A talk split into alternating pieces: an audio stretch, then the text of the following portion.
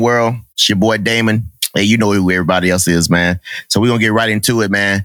Hey, so you guys probably haven't heard of we was doing this hero of the week. You guys probably haven't heard in a while. So because we're doing something a little different, man. We came up with a new idea. Uh, we're gonna be highlighting our heroes, right? We're gonna be doing this like once a month. Um, and it's gonna be a, a solo project. It's not gonna be part of our episodes, or anything like that. Um, and I was, you know, on a ship and I decided to, you know, we're gonna do Captain David um, McCampbell. Man, he was uh, pretty exciting, man. So we're gonna start off with him on highlighting our heroes. So real quick, um, you guys already know um, he's named after a ship, but I want to get into something that was like no, no, he's not named after a ship. A ship, ship named named after ship named after him. ship, ship, you got it. ship named after him. Uh, um, all right, man. Let me get into it. Hey, so um, Captain Davis McCain, he is also the Navy's all-timing all-timing leading ace with 34 aerial victories during World War II. In October 1944, Captain McCampbell and his wingman attacked a Japanese force of 60 aircrafts. During the mission, Captain McCampbell shot down nine enemy planes, setting a single mission aero combat record. And during this time, I just want to highlight one more thing that was kind of like unique during this whole thing. When I say leaving everything out there, right? So when he landed, when he landed his F6F Hell- Hellcat, his six machine guns had two rounds remaining, right? Six, I'm gonna say that again. Six machine guns had two rounds remaining, and the plane had only fuel to keep him aloft for 10 more minutes right? We know in the, in the aviation world when you when you low on fuel and what happens, you got to bring that thing in. He only had ten more minutes to be in the air, and he had only 10, two round two rounds left at a, on a six gun machine gun. That's leaving it all out there, guys. Mm. Uh, now uh, we'll get into a citation. For conspicuous gallantry and intrepidity, at the risk of his life above and beyond the call of duty as Commander Air Group 15 during combat against enemy enemy Japanese aerial forces in the first and second battles of the Philippine Sea, an inspiring leader fighting boldly in the face of terrific odds. Uh, Command, Commander McCampbell led his fighting fighting planes against a force of 80 Japanese carrier based aircraft bearing down on our fleet on 19 June 1944. Striking fiercely in valiant defense of our surface force. He personally destroyed seven hostile planes during the single engagement in which he in which the outnumbering attack force attack force was utterly routed and virtually annihilated. During a major fleet engagement with the enemy on 24 October, Commander McCampbell, assisted by but one plane intercepted and daringly attacked a formation of 60 hostile land based craft approaching our forces. Fighting desperately, but with superb skill against such overwhelming air power, he shot down nine Japanese planes and completely disorganizing the enemy group, forced the remaining to abandon the attack before a single aircraft could reach the fleet his great personal valor and indomitable spirit of aggression under extremely per- perilous combat conditions reflected the highest credit upon Commander McCampbell and the United States Naval Service. All right, I'm gonna go right into talking a little bit about Commander, well, Captain David S. McCampbell's career and some of his personal life. So he was born January 16th, uh, 1910. He was he's from Alabama, so Bama boy, right?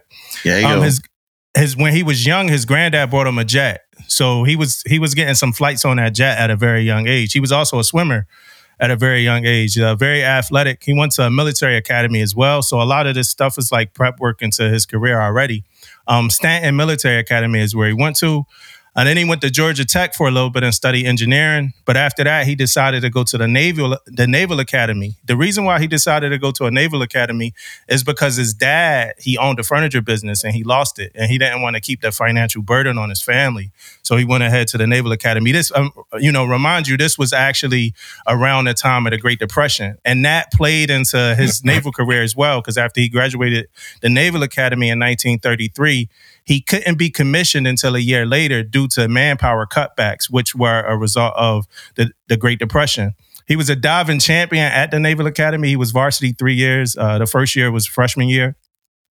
So by 1937, after serving on the Portland, right, and when he was on the Portland, he was present for the Golden Gate Bridge opening. So he, you know, so this was a long time ago. He was around when the Golden Gate Bridge opened. Um, but while he was on the Portland, he was promoted to Lieutenant JG and he went to flight training in Pensacola. That's where he got his wings. And he was the first guy in his class to go solo. So he was excelling at a, a very early time. He did another tour in a USS Ranger uh, with his first air group and then went to the WASP. He got promoted to lieutenant in May 1941. 1941, May 1941, of course, that's seven months before the day that live in inf- infamy. He was also, uh, Damon to be pretty excited about this. He was a repair locker officer. He was a repair locker officer for Repair 4 on a flight deck. Mm. In 1942, the Wasp was sunk. He was on the Wasp when it was sunk, and he actually he got some really good recollection of the story. Somebody interviewed him, and I was listening to him. He was talking about being on there when it sunk, and he he went he went in the water. Uh, he was in the water for like three and a half hours. But when he went in the water, he wanted to do like remember he was a diver, so he wanted to do like this twist uh, dive or whatever like that. But then he just decided to dive, you know, straight into the water. He didn't want to do all the fancy stuff. But it was sunk. After that, he promoted to lieutenant commander. He went to NAS Jax, uh, and he was serving in Melbourne, Florida at the same exact time. So he was serving at two different duty stations at the same exact time, a couple different times in his career, which is unique to me. And I would love to hear more about that. He was promoted to commander in 1944, but between 42 and 44, the stuff that Damon and Tish just talked about, that's when all of that stuff happened, like the Battle of Leyte Gulf, things like that. From 1945 to 1947, he served as a chief of staff to Commander Fleet Air. Um, this was in Rhode Island, and he also served uh, as a commander for carrier air groups in Hampton Roads, Virginia. So that's two duty stations at the same time again which again, I, man, we need to talk to somebody that could tell us a little bit more about this. So in 1948, he became a senior uh, aviation advisor um, to the Argentine Navy. Then he was an XO on the FDR between 51 and 52. Um, he went to headquarters uh, over in Norfolk and, and 52, uh, the aircraft headquarters. And then he promoted to a captain in July. So July 1952, he promoted to a captain. A year later, he commanded uh, a tech center in Jacksonville. Then he then he was a flight coordinator at Navair Test Center in Pax River, so close to where I live.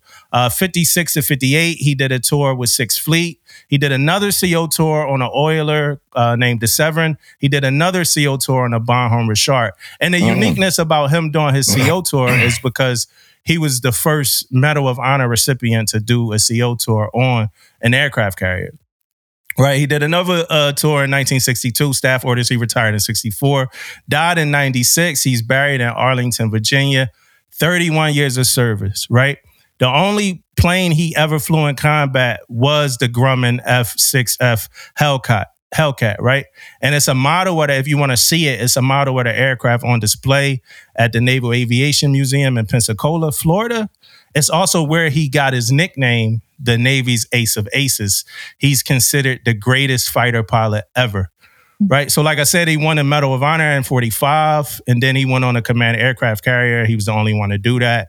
DDG, Damon talked about it earlier. DDG 85, the USS McCampbell, which is currently stationed in Everett, Washington, is named after Captain McCampbell. And the motto is relentless in battle right? And that's an honor. And then the coat of arms, right? I'm gonna get into it. And if you watch it on YouTube, you'll see it when I talk about it. So the coat of arms, you got the shield, the crest, the motto, and the seal, right? The seal, of course, is self-explanatory. We talked about the motto already. That's relentless in battle. And the motto is a reference to both the honorable feats of Captain McCampbell and the Medal of Honor he received. But the shield, So the shield are the traditional Navy colors. They were chosen because the dark blue and gold represents sea and excellence, respectively, right? But the light blue band refers to the Pacific Theater where he served as commander of Air Group 15. In the band is 34 stars going down that band. And that represents the number of enemy aircraft that he destroyed in air combat. This distinguished him as the leading naval ace in World War II. The Roman numeral, the XV, signifies uh, Fable 15, which embarked on a USS Essex. The Navy Cross with a Silver Star Center symbolizes Captain McCampbell's bravery during the combat in the Philippines. Now let's get let's move on to the crest. So the reverse star refers to Captain McCampbell's Medal of Honor, which was awarded for heroism in both the first and second battles of the Philippine Sea. The sea lion represents the Republic of the Philippine government seals. I mean government seal, and it's two tridents symbolizing sea prowess surrounded. Uh, they surround the star and they signify the Aegis system firepower and strike capability. Representing the United States coat of arms is the wing shield to symbolize naval aviator wings, which was Captain McCampbell's area of specialty. So it's a lot of honor for him in that shield that you see on the screen. If you're watching on YouTube, if you're not, you just heard me describe the shield and you didn't get a chance to see it. So good stuff, good stuff, man. Highlighting our heroes, man.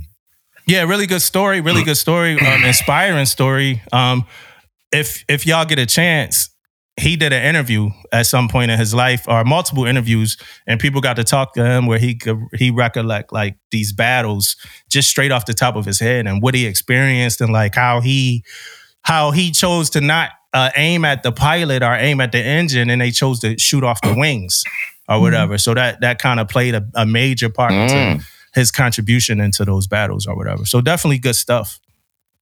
Nice. how do, do, we end this? How do we end this segment? hey, for the listeners, we don't know how to end the segment yet. We'll, we'll, we'll, we'll, we'll know how to end the segment yet, y'all. Y'all need to help us out. Okay? Give us some advice on how to end this segment. But uh, we love y'all. I guess that's that's always yeah, we love you guys, man. I'll let your boy, Mississippi. You already know.